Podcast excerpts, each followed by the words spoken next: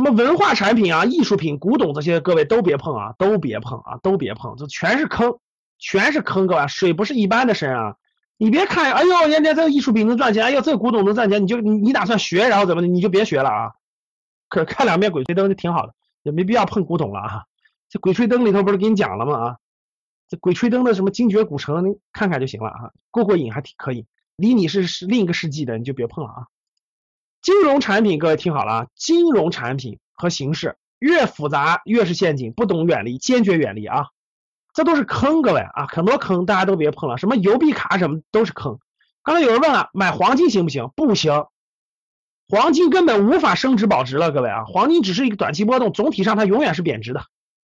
三十年前我告诉你吧，二十两黄金可以买个四合院，到现在我跟你说，一个四合院能卖一个亿，但是二十两黄金就值那么几百万，懂了吗？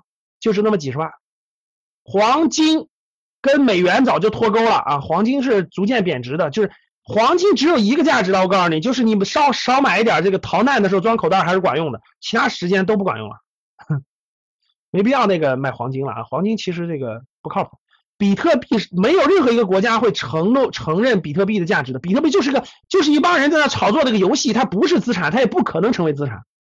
你放心吧，你要敢玩，没两天你就取不出来了那钱。你不相信你就试试吧。啊千万别碰什么和田玉，你根本就不懂。除非你家人，除非你祖上三代都是碰和田玉的，你就可以碰。除此以外别碰了啊，都是忽悠人的啊。那水深的深的不是一点半点啊。纸黄金和黄金是一样的，它就是一个黄金资产，但黄金资产已经很难这个保值升值了。什么维卡什么什么乱七八糟的，除非你的钱都不想要了，还是捐了吧，别投了，真的直接给格局公益捐了就完了，没关系。我还给你大石头上写你个名字呢，多捐点，捐个几万块钱，也比你扔的什么币里头强，至少你还能看到长树了。你那就是连个水漂都看不见了。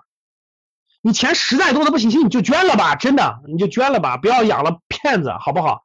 换成我们的公益挺好的啊。好了，也不要去问为什么了，你有这精力去研究那，我觉得纯粹是时间多的闲着没事干了，研究点正事去啊，也别讲那些不靠谱的了。呃，就是我讲的这几个核心的东西都，什么房产、股票、基金都不是骗人的，其他我跟你说你就都别碰了，除非其实你要碰，你的骨子里就相信一件事，你觉得你是天才，别人都是傻子，所以你就必栽在那个坑里。你既然命中注定要栽，你花了学费都救不了你，那你就栽吧。命中注定你你钱多的不行行，你非要栽，那没办法。如果您想收听本期节目的全部内容，欢迎订阅。格局财商二零一九，与我们一起提升财商智慧。谢谢。